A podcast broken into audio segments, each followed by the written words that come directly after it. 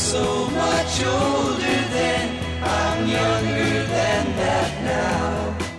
Do you ever think about what your life is going to be like, say, 10, 20, 30 years from now? Where do you want to be? What do you want to be doing? There's no better time than now, folks, to start that conversation because too many of us never get around to it. And if you just keep going through the motions, it's just never going to happen. But if you start thinking, planning, laying the foundation, and taking those small steps now, well, you won't believe what's possible. Hi, everybody. I'm Bill Schaefer with Mark Middleton, and this is Growing Bolder. And over the next hour, you're going to meet average, everyday people who have overcome many of the same doubts, fears, and obstacles that we all face to make their later years some of the most interesting and exciting of their lives. We are a scared species, aren't we, Bill? We are timid. I think you nailed it. You know, it's about overcoming our fears as we get older. You know, the phrase is that we use often is ordinary people living extraordinary lives. And the more of them you hear from, the more you're going to realize that you too can do it. On this program, you'll hear from author Barbara Hannah Grufferman about how feeling needed can be one of the keys to successful aging. And we'll bring you the extraordinary story of how a bond developed between a severely disabled young man and some volunteers, the kind of bond that is bringing moments of joy to an entire family. But first, an inspiring, revealing, and really fascinating conversation with the most legendary rock photographer of them all. This guy's story is incredible, and the man himself is every bit as interesting. Ordinary people, extraordinary lives. This is Growing Bolder.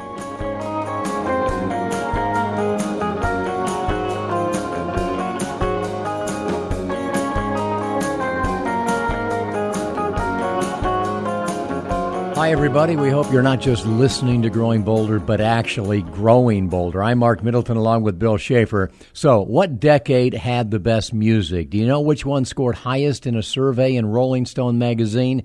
It was the 60s. I remember it well. Those may have been some of the most magical musical times ever. Could you imagine having been a fly on the wall back in the Laurel Canyon days or during the Summer of Love or at Woodstock? Well, we're going to talk to a guy now who was all of that.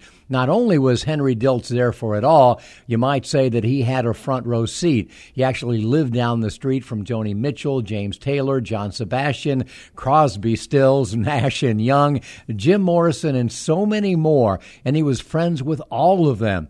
Well, he happened to take a few candid photos, and before you know it, because of this access, because of his eye, because of his talent, he became the go-to guy in the industry, turning out what really have turned out to be some of the most iconic photos ever. He shot more than 250 album covers and thousands of publicity stills. And this is so interesting because you've probably seen his work and maybe didn't realize it. Album covers like James Taylor's Sweet Baby James, The Doors' Morrison Hotel album, so many of them. His photos, like Mark said, they were all over the New York Times and Life magazine, Rolling Stone.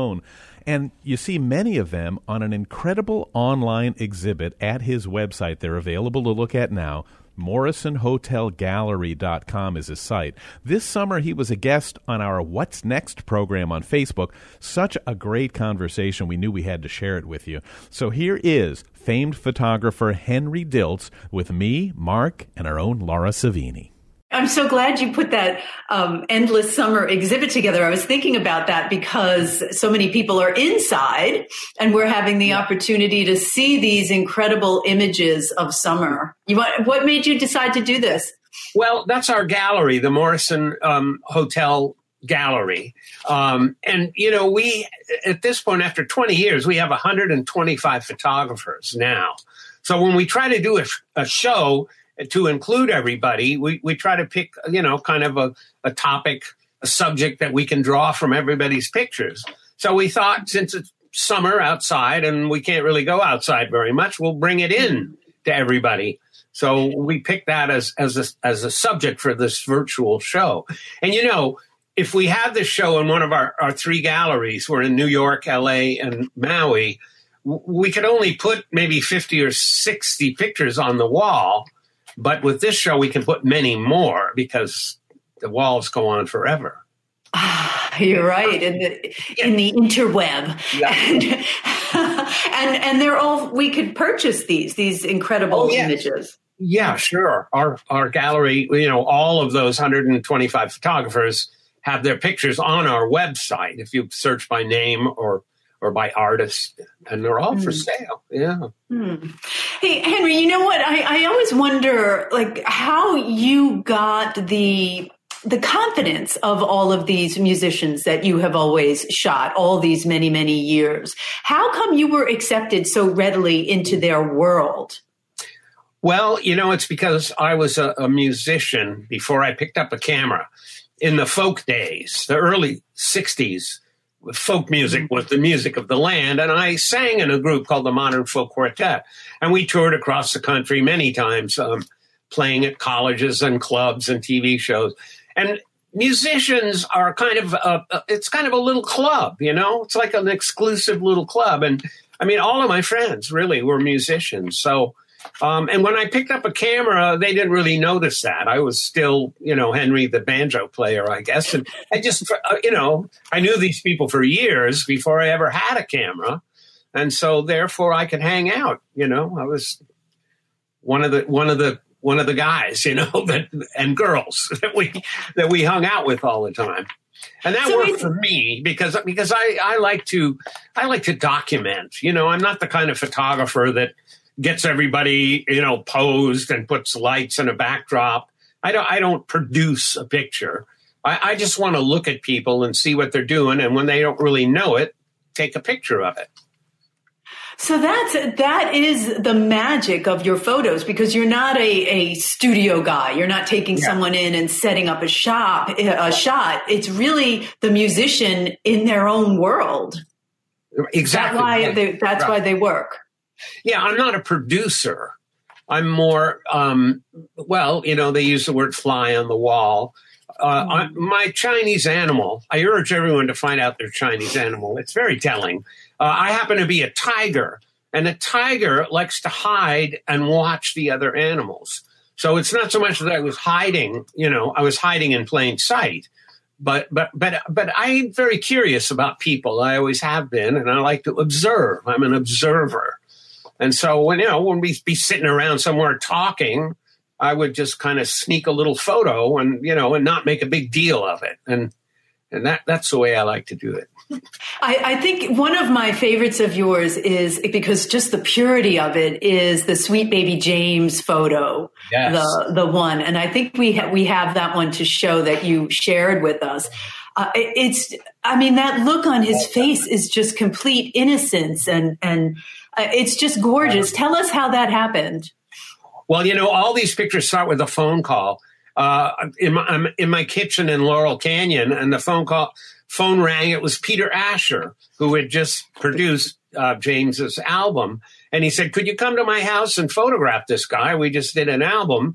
And so I went and met him, and we took photos in the living room. And I said, we need to go outside somewhere.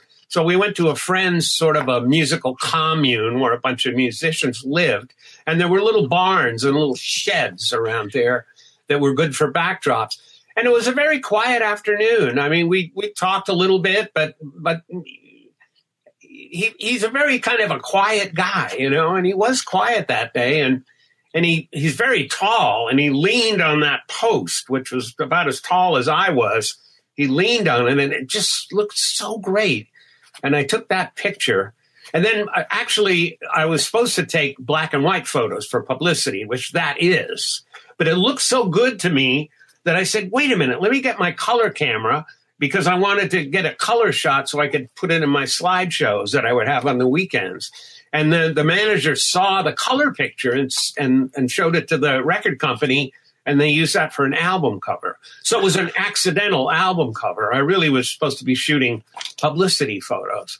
But, and then when the album came out, I just loved that song, Sweet Baby James. When I photograph people for their album covers, I usually haven't heard the album because it's usually not finished yet. And so when I heard that, I think that's, an anthem, it's an anthem. It's so beautiful, Sweet Baby James. And I sang it to both of my little kids when they were little babies to put them to sleep. Oh, you know, and you've told me these stories that you actually would go on tour, like for months. You would just be out on the road in the tour bus, on the airplanes with like, we're talking the big guys here. Well, yeah, big guys and little guys, little airplanes, a big airplane. Usually, yeah, it could be a few months. I was on tour with the Love and Spoonful in '66, and that was for 2 or 3 months, off and on, flying around the country in a little two-engine plane. I was on tour with the Monkees. That was maybe more like a month. And then I would go out like a couple of weeks with the Eagles or Crosby, Stills, Nash and Young, the Turtles, just a lot of groups, you know. And it's fun to photograph them, you know, in an airport and a van and backstage and sound check and all. There's many opportunities to get candid photos that way.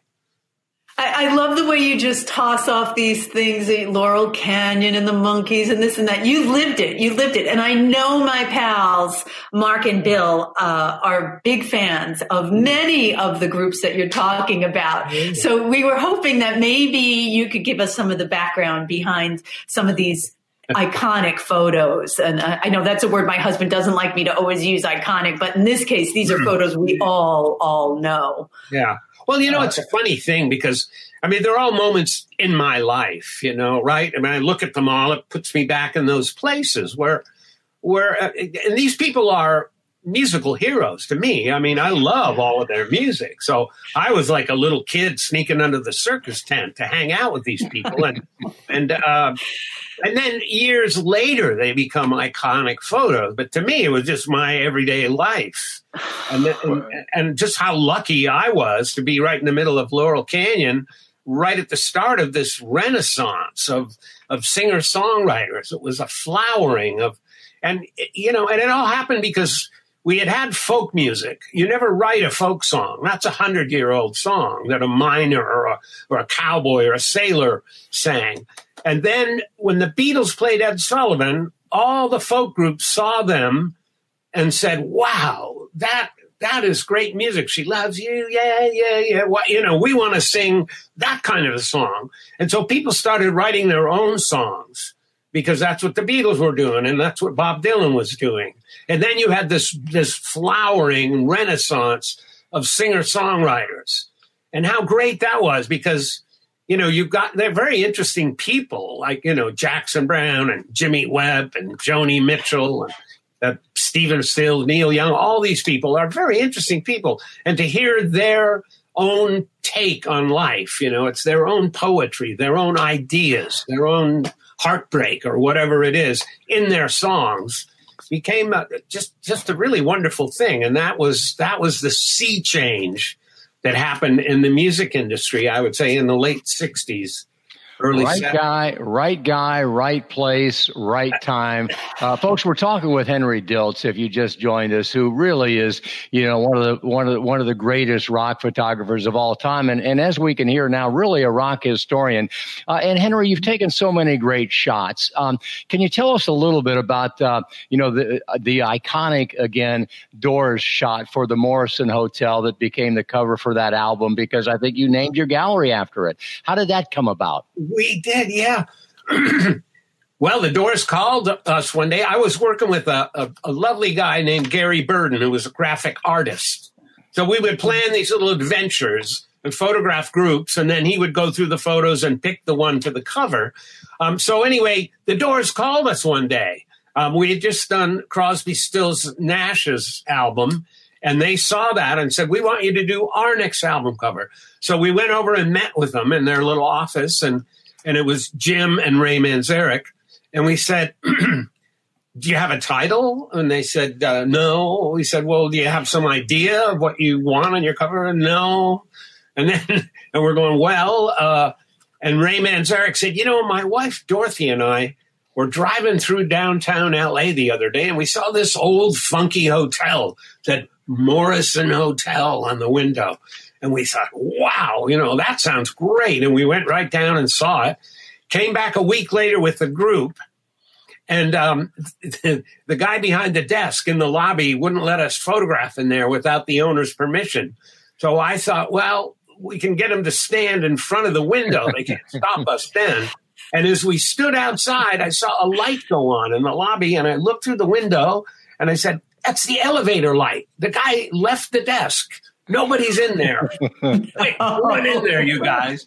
And they ran in there for a couple of minutes, one roll of film, and we got out of there. So that's how that one happened. Boy, that's crazy. You mentioned the Crosby, Stills, Nash album, which was right before that. Another happy accident. They're sitting on some beat-up old couch in front of a building. Yes. Yeah, and, you know, the same thing. Yeah, I was going to say, Henry, you tell an amazing story how you thought, okay, maybe that would be a good shot. But the record company goes, no, it's Crosby, Stills, Nash. And the photograph, which we'll take a look at, is Nash, Stills, and Crosby. Something like that. Yes, yes. We were driving around West Hollywood just taking, once again, publicity photos. They were doing their first album, and they didn't have any pictures at all. And so as we drove around, we found this little house, little wooden house with a couch out in front. We jumped out of Gary's old Ford station wagon. They jumped on the couch, and we took a bunch of pictures. Later, we looked at this at the slides when we got them back from Kodak. Took a couple days to get them developed, and everybody said, "Wow, that would make a good album cover," even though we weren't trying to take an album cover. And they said, "But unfortunately, we just decided to call ourselves Crosby, Stills, Nash." And in there, it's Nash, Stills, and Crosby.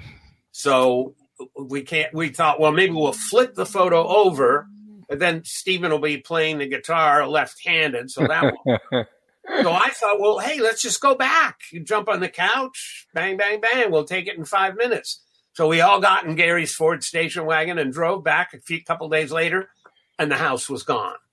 There was nothing there. An empty lot. So they used it like it was. They're backwards.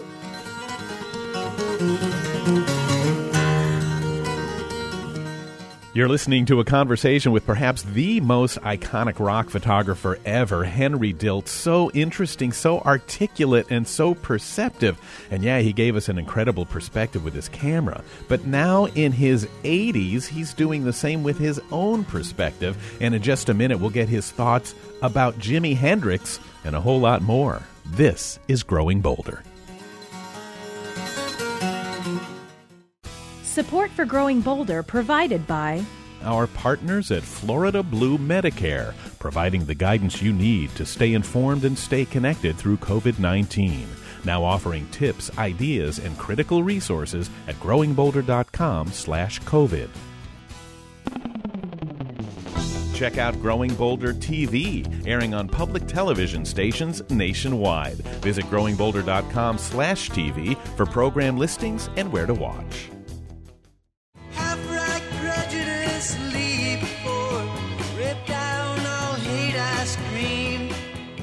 Welcome back to Growing Bolder. You know, I was there for the conversation, Bill, and I can't wait to get back to it again. A fascinating chat with the most unique rock photographer ever. He's the guy who captured candid images of the Summer of Love and Woodstock and so much more. He was backstage. He was on the road. He was even inside the homes of so many legendary figures of rock and roll. And now that he's in his 80s, his recollections are just as insightful and revealing as are his photographs. So let's continue as Bill, Laura Savini, and I talk with Henry Diltz. You know, just amazing stories. And I have to ask you because, I was of age in 1969. I could have gone to Woodstock. I love Jimi Hendrix, and I know you took a picture of Jimi. You were actually at Woodstock. Can you tell us about that photo? Yeah, the one of Jimi. On stage.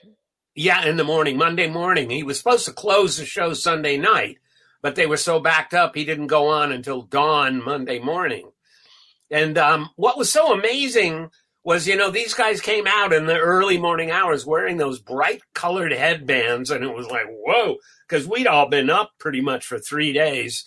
And then he played a couple songs, and then he started playing this solo, beautiful, you know, pristine version of the Star Spangled Banner. And then putting in all those sounds like airplanes and machine guns. And it was like, whoa. We were going, wait a minute, wait, what? You know, because as I've said before, we were, it was a field full of almost 500,000 peace and love hippies who were against the war and therefore against the government. And here was Jimmy playing that sort of official song. And at first it was like, well, what is he playing that for? And then the next instant you would think, wait a minute, that's our song. You know, he's taking it back for us, right, reclaiming it. I wish he was around to really ask him exactly what was on his mind. I've talked to his conga player. That just last year we had the 50th anniversary of Woodstock, and his conga player said, oh, yeah, he rehearsed that for a couple of weeks. He would rehearse and he wanted to get it perfect. So he was definitely making a statement, and he was in the Army. So he was a military guy. I don't know what he was trying to bring together there. I think it was that's our song too, and we're one nation. And we're still talking about it. Yeah. Henry, did you know at that moment, because so many people who were there say they just knew that he was going to change music. Things were going to be different now once Jimi Hendrix played that.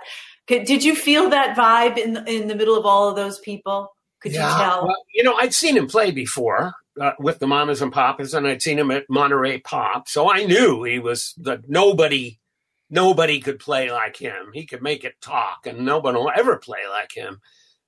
So I wasn't surprised about that. What was really surprising was that he played that song in the middle of this kind of a what you could call kind of a protest against, the war. Everybody there was sort of totally against going to a foreign land and killing strangers for your country, and for what reason. But when these moments happen, I never think, boy, 20 years from now, 50 years from now, we'll be talking about this moment. You never feel that, it's just an amazing moment, and you just go, wow, it's just, yeah. I never do think someday I'll remember this moment. I'm just busy looking and drinking it in, Here's something else about you, Henry Diltz, and I think your photos speak for themselves. They're amazing. They will stand the test of time. They will always be fascinating. But you know what's even cooler is you. Are you actually... Listen, our show is called Growing Bolder, and it's about people who, as they age, they look for new adventures. They love life. They have energy. They're curious. You may be the coolest over 80-year-old in the country. What is it that starts your engine in the morning, and how do you look at age to where it doesn't slow you down? I think age is just a number, really. It's what you feel, I mean, I feel, 20, I guess. I think life is a big adventure. It's a wonderful experience, and I sort of, thank the creator. Thank all that is, whatever you want to call him, it, her. Thank the universe every day. I wake up, First I wake up all my cells in my body because, we have millions and millions of little living cells that make up our body. And I say, hey, good morning, you guys. A shout out to the cells, and I kind of quiver all over feeling the cells and position myself in the day. And I do a little wake up, the sort of chakra awakening exercise that I learned from Carolyn Mace, this new age guru lady. And then I get up and take my 27 vitamins and minerals and supplements, and I take enzymes and I take amino acids and I take, mitochondrial things that feed your little cell engines. And I do all that. And I try to eat right. And, I don't know. I don't know. That should be your next book. Yeah, it should be his next book. The other thing you do, Henry, that I love is that you continue. You just keep moving, and you do something called grabbing beauty, you and I were talking about the other day, that you continue to do that each and every day. Yes, you and I were talking on the phone the other day, and we were talking about what photographs are. I mean, there's these moments. And I said, I think of myself as an existentialist. I live in the moment because the moment is the only real thing there is. I mean, the past is a memory. The future is a hope or a dream or a plan. But we're living right in the moment. And so I said, yeah, these photographs, it sort of bothered me one day years ago when I thought, well, you know, it doesn't sit well with me that I'm known for capturing these past moments when I really want to say we're over here now, we're in the moment now, and these are all past moments. And then somebody said, yeah, but what you're doing is bringing the past moments into the present. And I went, aha, okay, I can live with that, you know. So as I was talking to Laura about this, it reminded me of a poem by Jared Manley Hopkins. A friend of mine used to recite this, Judy Henske, a blues singer. And so I took it out and read it, and it's about grabbing beauty. It says, how to keep. Is there any? Is there none such, nowhere known some bow or brooch or braid or brace, lace, latch or catch or key to keep back beauty? Keep it, beauty, beauty, beauty from vanishing away. Wow. I love that poem. And it just popped into my mind, you know, because we were talking about grabbing moments and so maybe the answer to that poem, yes, there is a way, and maybe a photograph or a movie. I mean, you do capture beauty and you, I mean, what's interesting to me is that I've lived my life, seen all these great moments, taken photos of it, not so much as a photographer, but more as just a guy who wanted to kind of remember what he saw. You know, and then they've become, I mean, I never knew I was going to share them with the world. And 50 years later, it would be some kind of a historical archive. That never occurred to me. It was just every day was another day, you know. Well, you've taken some of the most famous rock photographs there are. I mean, I'm thinking Paul McCartney, photos with Paul and Linda, and photos with the Eagles. I mean, these are photos everybody recognizes, and that you take 100 photos a day to this day. I do. I have a little pocket camera that I carry around, and I take easily 100 pictures. I mean, you know, when I'm down in Laguna, I'm taking pictures of hummingbirds, you know, and birds at the bird feeder, and we have tulips on the dining room table. I take close-ups of the tulips, and just whatever, wherever I am, whatever I'm doing, I'm going to be framing things up because I have a framing Jones, and I like to look at the world that way. I like to frame things up, and you know, whether it's a fellow musician or some birds at the bird feeder, it's kind of the same to me in a way. You know what I mean? I'm framing up stuff. And it's just a lucky accident that I was around these people that nowadays we all care about so much. Well, let's look at a couple of those photos that Laura mentioned as we wrap this up. We do have Paul McCartney and Linda, another very, very sweet photo. And Jacob, let's just push through. We've got that. You know, let me just say, the reason I took that is because I met her one day at a photo lab in New York. I met Linda. She was developing her film, and I was, and we met, and we became friends. Years later, she married Paul. And she invited me out to their beach house one day to take photos they needed for a songbook. And then she said, well, we want to see them right away because we want to use one for the cover of Life magazine.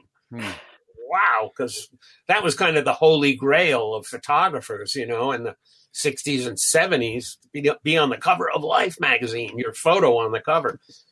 So well, that's how that happened. This is the quality of the imagery, folks, that you can get from this virtual gallery. That and let's show everybody how they can find this virtual gallery at the Morrison Hotel Gallery. And it's not just these beautiful rock and roll photographs. It really captures the zeitgeist of the era, if you will. Some very, very interesting people. And let me just say this, you know, Henry, thank you so much for the moments that you captured and you have shared with us, but sir, without your camera, you still have given us one moment after another in this interview. We're blessed that you had your camera, but Lord knows you don't need it. You are a very interesting dude in and of your own right, and we thank you for that. Thank you. Well, thank you very much. You know, my pleasure. Aw, love you, Henry. Okay. Thanks, you guys. It's a pleasure talking to you. And, you know, let's keep the adventure going, huh? That's right. Okay. Bye. Bye. Rock photographer Henry Diltz, what a fascinating outlook the guy has on life. And you can see many of the photographs we were talking about and so many more on the website morrisonhotelgallery.com. He is one very cool dude, Billy. You know, interesting that he was there to capture so many memorable moments, and not because he ever intended to be or was meant to be or studied to be a big-time photographer with a studio and fancy gear. He was just a guy with a camera who had access to candid situations and, you know, the insight and the ability to capture unique moments. It never occurred to him that he was documenting the legends of his time in the most revealing and heartfelt ways. Still carries that camera around with him today. He loved it then, and it still gives him life today. Yeah, so many things in that interview, Mark, to think about. One of the biggest is what you just said. I mean, it never occurred to him that he was making history. He never even thought of it as a career. He was just a guy following his interest, hanging with his friends, capturing important moments in time to him. So what are your interests? What do you really like to do? Henry said he mostly likes to, shoot birds now? And he talked about that with the same passion he had talking about the rock stars. Like he said, he just does what he loves, and that's what gives him a spark for life, even at this stage of his life. You know what I like most about this interview, Bill, is that by the end of it, I honestly could not have cared less that he was a photographer and that he took the album covers that I had in my collection. I cared about the interview because he was just a cool and interesting guy. He's in his 80s. He's still sharp. He's still passionate about life. He's still curious. He's still learning. He's still living away in his 80s that we all want to. He says it because he makes time every day for affirmations. He has learned to stop and smell the roses. He takes care of himself physically and mentally, and he finds beauty in all he sees, which I guess is why he's a photographer, because he sees it, he records it, and he shares it. But again, what a cool dude.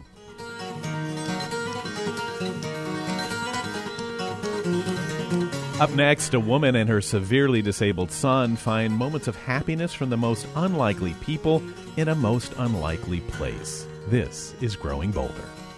Support for Growing Bolder provided by the Center for Health and Well-Being, now open in Winter Park. Wholeness, fitness, and medicine together in one convenient location, offering programs and services to promote healthy living and positive aging. More at yourhealthandwellbeing.org.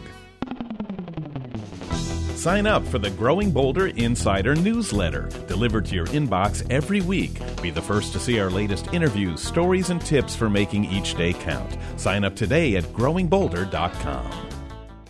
Hi, I'm Mark Middleton from Growing Bolder with a special message about the upcoming election. This message is not about supporting any particular candidate. It is, though, about supporting the Affordable Care Act and Medicare. This election is far more than just a hotly contested presidential race. For nearly 2 million Floridians, our families, friends, and community members, it could mean losing affordable, quality health care if the Affordable Care Act is not protected. The Affordable Care Act has been providing quality, affordable health care to those with pre-existing conditions. It's been reducing life-saving prescription drug costs for Medicare Part D members and covering important cancer screenings. The kinds of procedures that allow our great doctors and healthcare providers to catch health issues early enough to not only save our lives, but also billions of dollars in healthcare costs. Don't let COVID-19 keep you from casting your vote. It's not only your right, it's your responsibility. As you know, there are many ways to vote in Florida, and here are a few tips from our friends at Florida Blue Medicare. Vote by mail. It's a great, safe, and secure option if you're a caregiver or uncomfortable in public settings. Make sure that you request a ballot, though, as soon as possible. However you vote, vote early. Crowds are usually smaller, lines are shorter, and the post office isn't as busy. If you're one who likes to vote on Election Day, try to avoid times when crowds may be larger, such as lunchtime or before work or after work. And remember, wear a mask, maintain social distance, and sanitize your hands thoroughly after touching surfaces. Your voice matters, so vote on or before November 3rd and vote like your health and your health care depend upon it.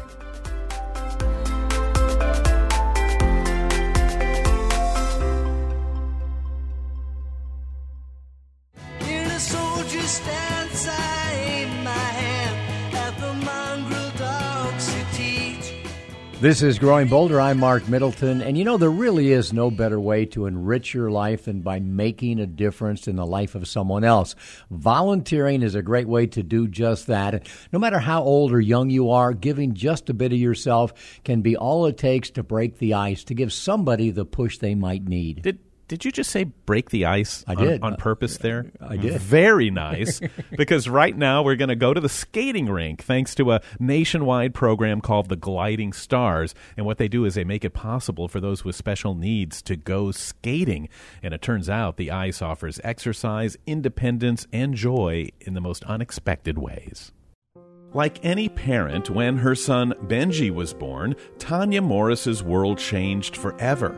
But what should have been the happiest day of her life was anything but. Her son was near death. He's got a chromosome anomaly, 6 and 7, and there isn't a survival rate of it. So when he was born, they gave him 24 hours to live. Tanya and her husband and Benji chose to fight day after day, year after year. This year we'll be celebrating his 17th year. As he's gotten older, they've told us different things. He wouldn't be able to move his arms and legs. He would be a vegetable. I mean, we've gotten every gloom and doom you can think of, we've gotten. And we just, if he fought, we fought. And that's just how we lived. But there are many realities they've had to accept. He's always with a caregiver. He will always be with a caregiver. He's never going to have that opportunity to have his own apartment, go out with his friends to the movies, do this, that, or the other, like other 16-year-old kids. But one thing he does have is he's hanging out with other kids just like him on the ice. Oh, yeah, she said ice. It was a suggestion from the director of a program called Gliding Stars. She saw Benji and she's like, have you ever thought about him ice skating? And I looked at my husband and I'm like, what do these people think? Are they insane? You know? Her answer was no. I honestly didn't want him on the ice. I thought he was going to get hurt. I mean, I can't stand on skates. He can't stand. Why would I put him on skates? But Tanya couldn't get the thought out of her mind. I want to be able to give Benji every opportunity. And I don't ever want to have that regret of, I should have at least given him the chance. Thanks to Gliding Stars, Benji got fitted with a pair of special skates and a special skating partner, a volunteer named Bridget Wirth, who's all of 12 years old. And when they placed her with him, my first thought was, are you serious? I'm like, you do understand Benji's 16, right? And they're like, oh yeah, he'll be fine. She knows what she's doing. And I'm like, she's 12. I barely know what I'm doing. But something between Bridget and Benji clicked, and over the months, they formed an undeniable friendship. Benji's really sweet, and you can pick up on what he does to tell how he's feeling because he can't talk. So if he's frustrated, he'll have a mad look on him. You can just tell. Ready to walk that ice? Yeah, sure. Bridget, were you at first a little scared to help with kids with special needs? A little bit, because I didn't know what to expect, but now I'm not. So what would you tell people like me and the rest of us who are always a little nervous? Just try to always have a smile on your face and understand them.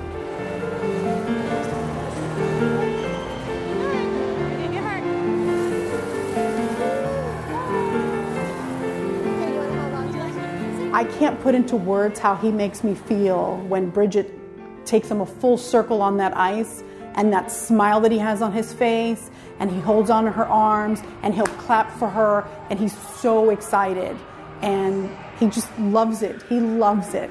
He loves going fast. He loves that. He does the walking movement, which he wouldn't do if he wasn't on the ice. Yeah. And it's not just Bridget. Crystal Nuttall volunteers as well. Look. I think being out on the ice, the gliding around and feeling the wind in your face and just that freedom is amazing, especially if you're stuck in a wheelchair every day and you don't feel all of it, the movement. I think volunteers don't realize how important their time is. I feel like without the volunteers here, we wouldn't be able to do this. We wouldn't have this. My son couldn't enjoy this. Did you like that? Yeah. If there was no Crystal and there was no Bridget, there'd be no Benji on the ice. I think volunteers are the heart and soul of this program, as well as the stars. You want to go backwards? I think everybody has a right to feel happiness, and if I can help them, find some sort of happiness. It makes me feel good. The special needs world is a small world, but it is a big world too. You don't get a whole lot of support. You don't find other parents that get it. I mean, unless you're actively looking, and honestly, who has time for that when you have a child like Benji? You're basically alone. You're alienated from the world. Good job. There you go. But for an hour a week, Gliding Stars puts Benji and Tanya on a level playing field where everything is possible and everyone is family. What can we learn? That no matter what your limitations, life is about taking chances, making friends, and having adventures. Give them that chance to be a person. Give them that chance to feel independent and feel freedom. That happiness is indescribable. Don't you find a lot of people think that you're being a bad mom if you don't take him home and wrap him up in bubble wrap and protect him from everything? I think wrapping him in bubble wrap makes me a bad mom. Exposing him to the world makes me the very best mom I could be. Well, Mark, it's a really touching story because, you know, Benji, he can't speak at all. He can't walk. He can't text or type. He's virtually cut off from everything. His mom has fought so hard to give him opportunities and experiences along the way. And isn't it interesting that thanks to the kindness of a 12-year-old, Benji actually now has something to look forward to, something that makes him feel like somebody. He doesn't get that very often in his life, and you can only imagine what that must mean to him. Yeah, it is heartbreaking and inspiring at the same time. You're right, Bill. He's alone. He's isolated. Something that can and does happen to frail and elderly people all the time. Everybody needs to belong. Everybody wants a chance to be a person, to be in control, to be independent, to have a say in his or her own life. So, you know, whether you're 12 or 16 or 80, it really doesn't make any difference. Being human means reaching out to those on the streets in our neighborhoods and communities, offering a bit of your time, trying to find a way to share your heart, to help somebody have something to look forward to in their life. Well, folks, as you can tell, Mark has a way of saying things worth thinking about in the most inspiring and motivating of ways. And when we come back, he'll let us know what's on his mind. This is Growing Bolder. Support for Growing Bolder provided by Winter Park's new Crosby Wellness Center at the Center for Health and Well-Being. More than just a gym, it features unique medically integrated programs, activities for all ages and skill levels, and free group exercise classes with memberships. More at CrosbyWellnessCenter.org. Stay connected to Growing Bolder for daily doses of hope, inspiration, and possibility. Find us on Facebook, Twitter, and Instagram for our latest stories and motivational pictures. My guard stood hard when abstract threats too noble to neglect. Welcome back to Growing Bolder, the program that reminds you that it is never too late to live a better, more purposeful, healthier life. Growing Bolder's launch pad to what's next presenter Barbara Hannah Grufferman, the author of Love Your Age, shares some thoughts that might help. Now I'm feeling I want to be mobile and independent for as long as possible. So everything I'm doing for myself now, and I encourage everyone else to as well, is to make sure that I can reach that goal. And to me, that's successful aging. If I can be mobile and independent, if I can, you know, live my best life, if I can achieve what I want to achieve. And I have to mention, we also have people in our lives who we may have to take care of. I have an aging mother who fell and broke her hip. She needs me now more than ever, and I want to be there for her. And I have two daughters who are in their 20s who still need me. And, of course, I have my husband. And so I'm finding that as I'm getting older, there are more people who need me in their lives, not less, not less. So I need to be physically and mentally ready for that. That's Launchpad to What's Next presenter Barbara Hannah Grufferman on feeling needed, something that's important to all of us and one of the keys to active longevity. And that's what she thinks, and I can tell by that look that you've got in your eye, Mark Middleton, that you are standing by with something on your mind. You know, Bill, there is too much on my mind every single day, but you know, what I've been thinking about today is flattening the curve, and this is not the one that you folks are thinking about, and it's not as simple to flatten this curve as wearing a mask and social distancing. We need to flatten the frail elderly curve. We mentioned the frail elderly early in the show. There is an onslaught of frail elderly that now require care from their families and friends and in our healthcare system in general, and if we don't figure out a way to flatten this curve, the frail elderly will, in fact, overrun our healthcare system and our ability to take care of them. We are now, at this very moment, at a very difficult intersection of transformational challenges, if you will. You know, when we started doing this, Bill, we were talking about the fact that 10,000 people were turning 55 every single day. And then we said, well, now they're turning 60. Well, today, 10,000 people are turning 70 each and every day in this country. And with the average life expectancy being 79, for far too many, it's going to be a decade of disease and disability. And here's the deal. 70% of those over 65 will need long-term care, but very few have the ability to pay for it. In fact, 55% of all households with the head of household 55 or older have no retirement savings and no pension at all. Elderly poverty is about to explode. And at the same time, there's this widening care gap. The divorce rate is climbing for older Americans. Families are fragmented. Millennials are now struggling because of the pandemic. Already 1 in 5 adults over the age of 65 is what we call a solo senior. So who's going to take care of these people? And here's where it all comes together. There's been multiple studies recently about the stress, the depression, the anxiety suffered by caregivers. There's 50 million caregivers in this country, and since the pandemic began, they have been overwhelmed by the responsibility of providing care. It's impacted their mental health in many ways. Depression is skyrocketing. Thoughts of suicide is skyrocketing. So now it comes back to the Growing Bolder message. You know, what can we do to flatten the curve of frail elderly? Unfortunately, it's difficult to do for those that are there right now. We've got to change the lifestyles of people in their 30s and 40s and 50s and 60s. Everybody listening needs to modify their lifestyle, and you do that first and foremost by changing your belief system about aging. We say this all the time: what the mind believes, the body embraces. Our psychology drives our physiology. So, folks, if you don't believe that more is possible, you need to start doing it, because your vision, the one that you have inside right now about how you age, is probably how you will age. And isn't it true, Mark, that the other part of that is that we live life as if nothing, we're totally unaware of what the next phase is going to be. We don't think about what life is going to be like for us or what we want it to be like when we're 70, 80, or older. We just wait and let it happen. And that's where the financial problems come in, and that's where not being in the best physical condition comes in.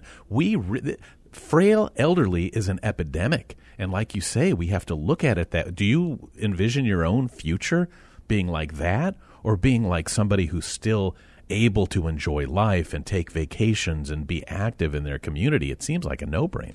Yeah, it really does. And this is what exacerbates this whole thing. You know, we should go another 60 minutes on this show, Bill, but it's the fact that our healthcare system is ageist as well. Doctors are ageist. There are 7,000 geriatricians in this country, and we need 25,000. Medical schools, most of them don't even require that you take a rotation in geriatric medicine. Many of them don't even offer that. So there's far too few people who understand what it's like to age. So doctors prescribe pills instead of lifestyle modification. Older people are kept out of clinical trials because they have multiple comorbidities, when in fact the clinical trials are to come up with medications that they need more than anybody else. Older people are denied surgery. They're denied coverage for certain types of medical interventions because the ageist healthcare profession thinks that they're too old to take advantage of it. So it is really, really difficult. If we're going to change the culture of aging, everybody's got a part to play, especially our healthcare system. So you say this a lot, Mark, and I think it's a great point, too. We all sit around and expect government to change or the medical profession to change, but the change begins with us. The way we look at ourselves, the way we look at our parents, the way we look at our communities and lives moving forward. And Mark, that's an excellent, excellent what's on my mind for this week, because it's something that should be on everybody's mind as well. So, one thing to ask before we leave is, how do you start growing bolder? The truth is, it depends upon you. If you are growing bolder, if you are not just going through the motions, and if you are living a life of intent, you've got a good head start. Don't wait to react to what happens. Start writing your own script. You'll be amazed at what can happen. And you can find more information. You can find inspiring interviews, videos, and a whole lot more at growingbolder.com. See what a difference it makes to have hope, inspiration, and possibility in your life. The Growing Bolder Radio Show is a production of Growing Bolder, LLC, all rights reserved. This program was recorded at Growing Bolder Studios in Orlando and is available as a weekly podcast on NPR One, iTunes, Spotify, Stitcher, and TuneIn. It is written and produced by Jill Middleton, Mark Middleton, and Bill Schaefer. Executive producers are Jackie Carlin, Robert Thompson, and Emily Thompson. Technical director is Jason Morrow. Production manager is Michael Nannis. Chief audio engineer is Mac Dula. And our most important team member, you. Follow us on Facebook and Instagram to keep growing bolder every day.